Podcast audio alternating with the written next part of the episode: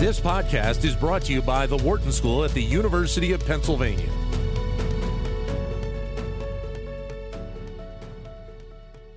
Well, as we mentioned, uh, the focus on oil has been an important one over the last several weeks, especially with the announcement earlier this month by OPEC Plus saying that it was going to cut production by a combined 2 million barrels a day. That ends up being about 2% of uh, the daily output of the countries in OPEC Plus. It was a move criticized by the Biden administration as being short sighted.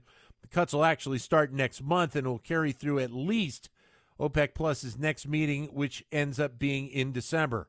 Pleasure to be joined right now by Ambassador Joseph Westphal, who is a former U.S. Ambassador to Saudi Arabia and a senior global fellow at the Lauder Institute here at the Wharton School. Ambassador Westphal, great to have you back with us.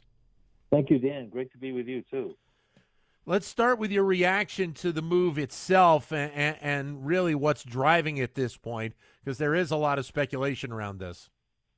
There is a lot of speculation. I, you know, I think one of the things that I uh, have noted in, in many of the statistics laid out recently is that um, many of the world's largest producers, to include Saudi Arabia, were not really were not really producing at the output levels that they uh, were supposed to be producing at.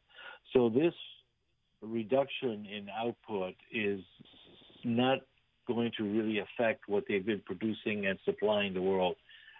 I think we we're making much more of this than there should be. For Saudi Arabia, the country that that you are working with uh, as a U.S. ambassador, their economy obviously tied significantly to oil prices. So, what has this last couple years been like, and the impact for Saudi Arabia on seeing prices go up and down the way that they have? Yeah, I mean they uh, they've they've when I was there and soon after during the Trump administration, they were running budget deficits because oil prices were so low. As oil prices began to increase to get closer to ninety dollars a barrel, um, that helped their economy. They're also, you know, very smart in some ways. They're they're buying some Russian oil at pretty low prices, and using their oil to export at a higher price. So the Russian oil they import is for their domestic consumption. Obviously, they have a strong effort to try to reduce their dependency on uh, oil for their own economy and diversify their economy. And that's that's something they're working on, but it's going to take some time. Is there a level uh, of, I would say, inconvenience or angst in the process right now of OPEC Plus having Russia involved, especially with what's been going on in Ukraine?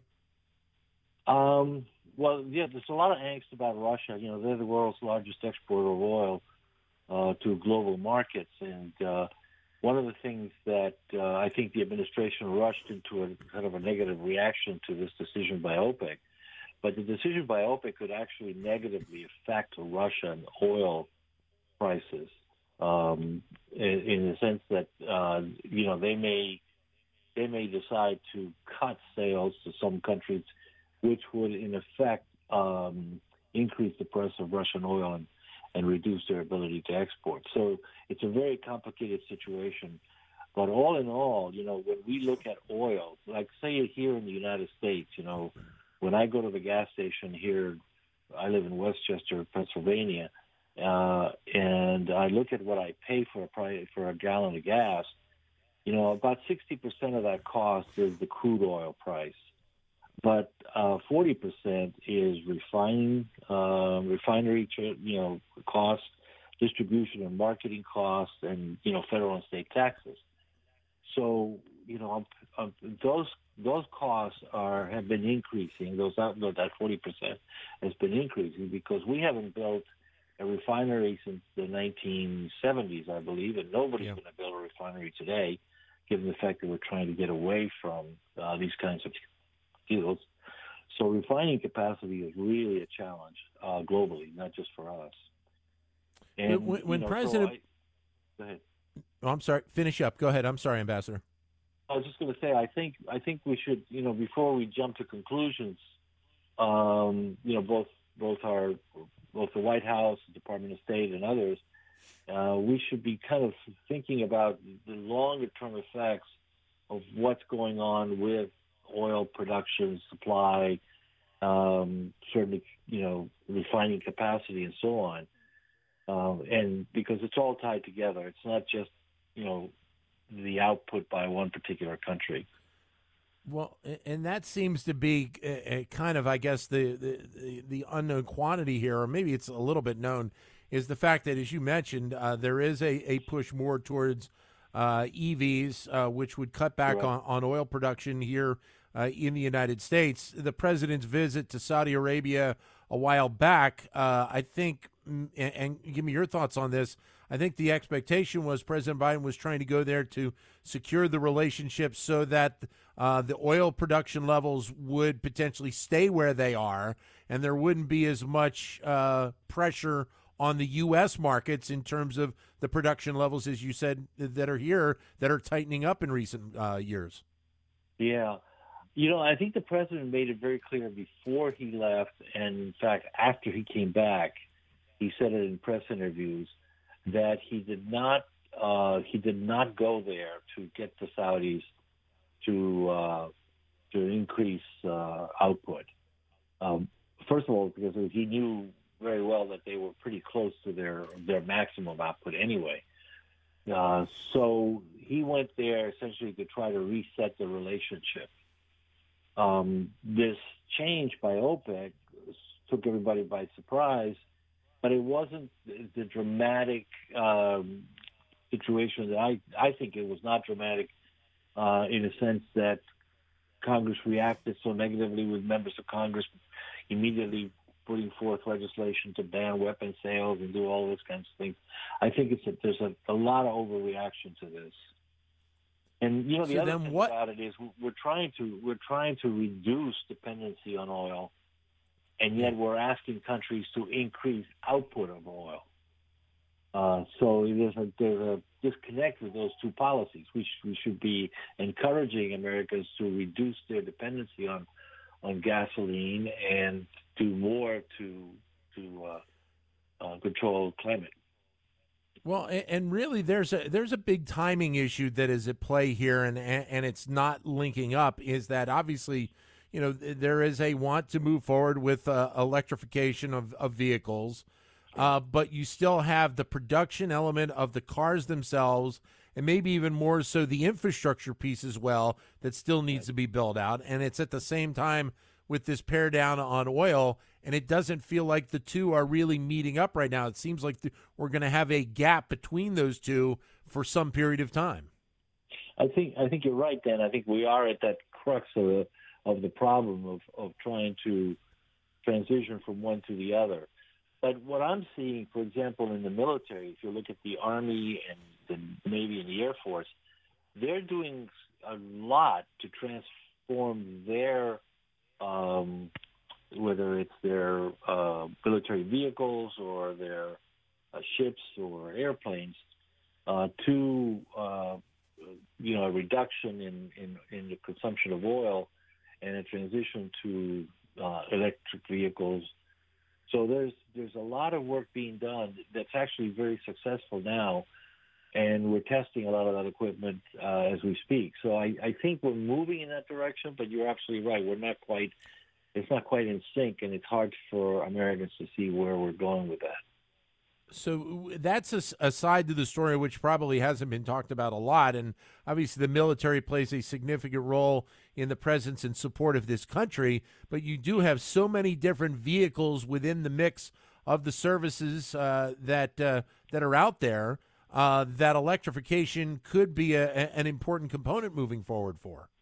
Absolutely. You know, when when we were fighting in Afghanistan uh, and Iraq, and I would travel there because I was the Undersecretary of the Army, uh, our dependency on oil was so significant, and it cost us so many lives uh, and and tremendous cost because we had to bring the oil by ship into Pakistan, then transfer it through Pakistan and on tankers sometimes you know those tankers would be attacked and you know or diesel or gasoline stolen.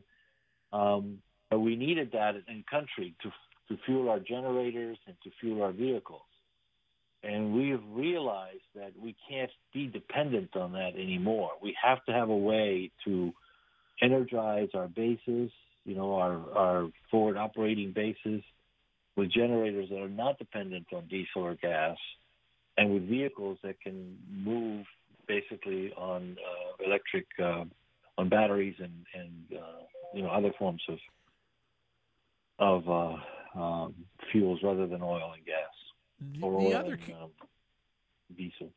The other component to it, Ambassador, uh, is the fact that we're going to have a component of oil uh, in our economy, in our culture, globally as well, moving forward. I, I don't see a time where we are going to be totally off of fossil fuels. It's going to still be here as a component, but it, it's that, as you said before, it's that understanding of what that right mix is as we move forward between EVs and, and oil burning or gas burning uh, engines uh, to see what what the right level will be moving forward in, in, the years ahead. Yeah, I think you're right, Dan. I think you know what we're seeing too is um, companies that are developing technologies that reduce the engine, whether it's a automobile engine or a truck engine or a, an airplane engine, that reduce the the amount of gas it consumes in order to to uh, move that vehicle, you know, by 10, 20, 30 percent. So we're doing all kinds of things to try to reduce the the amount of gasoline and oil that we consume in our, our current vehicles, knowing that we're going to have to, as you well stated, it's going to be a long time before we go completely away from fossil fuels. Yeah. I would assume that the the answer to the next question I'm going to ask you would be very low, but in terms of the the the Middle East countries, where is EV adoption at this point? Is it very minimal because of the strength of oil in that part of the world? Um, you know, I don't know exactly uh, what. The, that's a really good question, and I'm going to look at look that up, and maybe in a future interview I'll have a better answer yeah. for you. But uh, because I don't know what the sale of, of EV vehicles is in Middle East countries. I do know that from a policy standpoint and from their Vision 2030, the Saudis and the Kuwaitis and others are also uh, looking at the future and saying, you know, we we are not going to have this resource and its uh, its financial benefit for much longer. So we need to restructure our economy and our dependency on it. So they know it's coming, and they're investing a lot on wind and certainly on solar, a lot on solar. How much? Um, how much? The, the, excuse me. The um, the Saudis are doing that. How much of a shift is that in mindset? I mean, you said it's a it's a big shift in terms of process, but in terms of mindset to get to make that shift from something that has been such a staple for them for many decades now. Yeah, no, it's it's it's you know it's it's very difficult, uh, and you know the Saudi when I first got there as ambassador around 2014, the average Saudi was subsidized almost entirely. You had to pay a very small price at the gas pump for oil, for gas for the vehicle, but other than that, electricity, water, um, gas, whatever they needed for their homes, you know, was was completely free. Uh, and then the government had to start imposing uh, fees and and and uh, charges for these for these uh, benefits, uh, which really shocked the shocked the the society there. They weren't accustomed to that. They were completely subsidized. And that was because they were running deficits because oil prices went way down to, to 12 to $15 a barrel, uh, whatever those prices were back then. And, uh, and so they're, they realize now that they, they have to move away from their total dependency on oil. Uh, it's just not sustainable for them in the long term. So then, this latest move by OPEC Plus in, in terms of the the two million barrel a day cut, and I mentioned it's about two percent of uh, of daily output. It, do you see this as somewhat of a temporary move, or is this kind of you know part of the path on on, on a longer process? No, I, I I think it's it's somewhat temporary in a sense. I mean, I think this this will allow them to, to maintain oil prices where they are, I think, for at least in the near term, which is I think what they what they hope to do. So I don't think it's going to affect prices. The prices are not going to jump way up. They didn't uh, right. after they made the announcement, and so I I think that this is allows them to maintain a certain level of income in their economy uh, to to offset any potential. Uh, deficit issues that they may have. Well, and, I wondered that because, as you said, with the pricing component, I, I mentioned today we're seeing, you know, West Texas crude down three and a half percent, Brent's down about two and a half percent, but we've kind of settled. It feels like into that eighty to ninety dollar range category. And, and, maybe that's kind of the mindset of a lot of the oil producing nations right now is to not lose what we have right now at least hold on to what we have you know, for the next uh, for the foreseeable future. Yeah, I think you're right, Dan. I, I think that's that's that's right.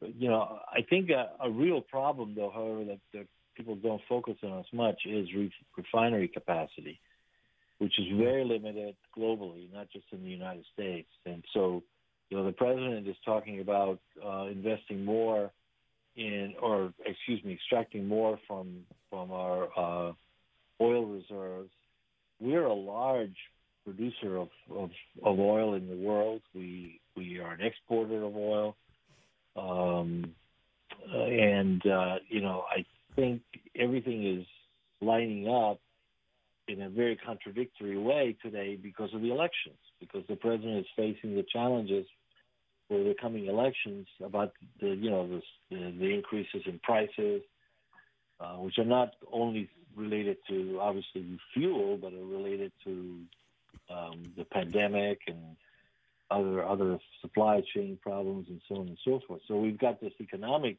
uh, problem going on, which can affect you know our, our, political results in the coming election, and everybody's concerned about yeah. that, and so it's become a, a huge issue that way. You mentioned uh, about the understanding by Saudi Arabia and, and, some of the other Middle East countries about you know what the future of energy is going to be like. What's that going to mean for oil production and those companies that are in in the Middle East uh, as they move forward? That conversation's been had here in the United States about whether or not you know the the, the major oil producers here can adjust uh, in terms of what they're going to be producing in the future, maybe get into new areas. Is that something that has a capability in the Middle East as well? Yeah, I, I mean, I, I would say that Aramco, which is probably the world's largest oil producer company in the world and a very efficient company, is also trying to invest in a number of other things. Um, Saudi Arabia, as a nation, is investing more and more in mining, and uh, you know, it's got a lot of very uh, rich reserves of very important minerals uh, under their under the ground that they haven't really exploited to a great extent yet, and so they're looking to do more of that. But yeah, I think if you look at Chevron, you look at Shell, you look at um, all of the large company, world companies, uh, Exxon, and of course Aramco. I don't think they see, you know, the, you know, the end of, of, of oil and the end of gas and diesel. I do think they see reductions in there. They've already started to happen, and they see a transformation coming, but they don't see it in the. I don't think they see it in the short term. Ambassador, great to have you with us uh, again. Thank you for your time and your insight. Thank you, Dan. Good to be with you. Appreciate what you do there. Thank, Thank you, sir. Thank you, uh, Ambassador Joseph Westphal, uh, who was uh, ambassador to Saudi Arabia. He is a senior global fellow here at the Wharton School at the Lauder Institute. To keep engaged with Wharton Business Daily and other Wharton School shows, visit businessradio.wharton.upenn.edu.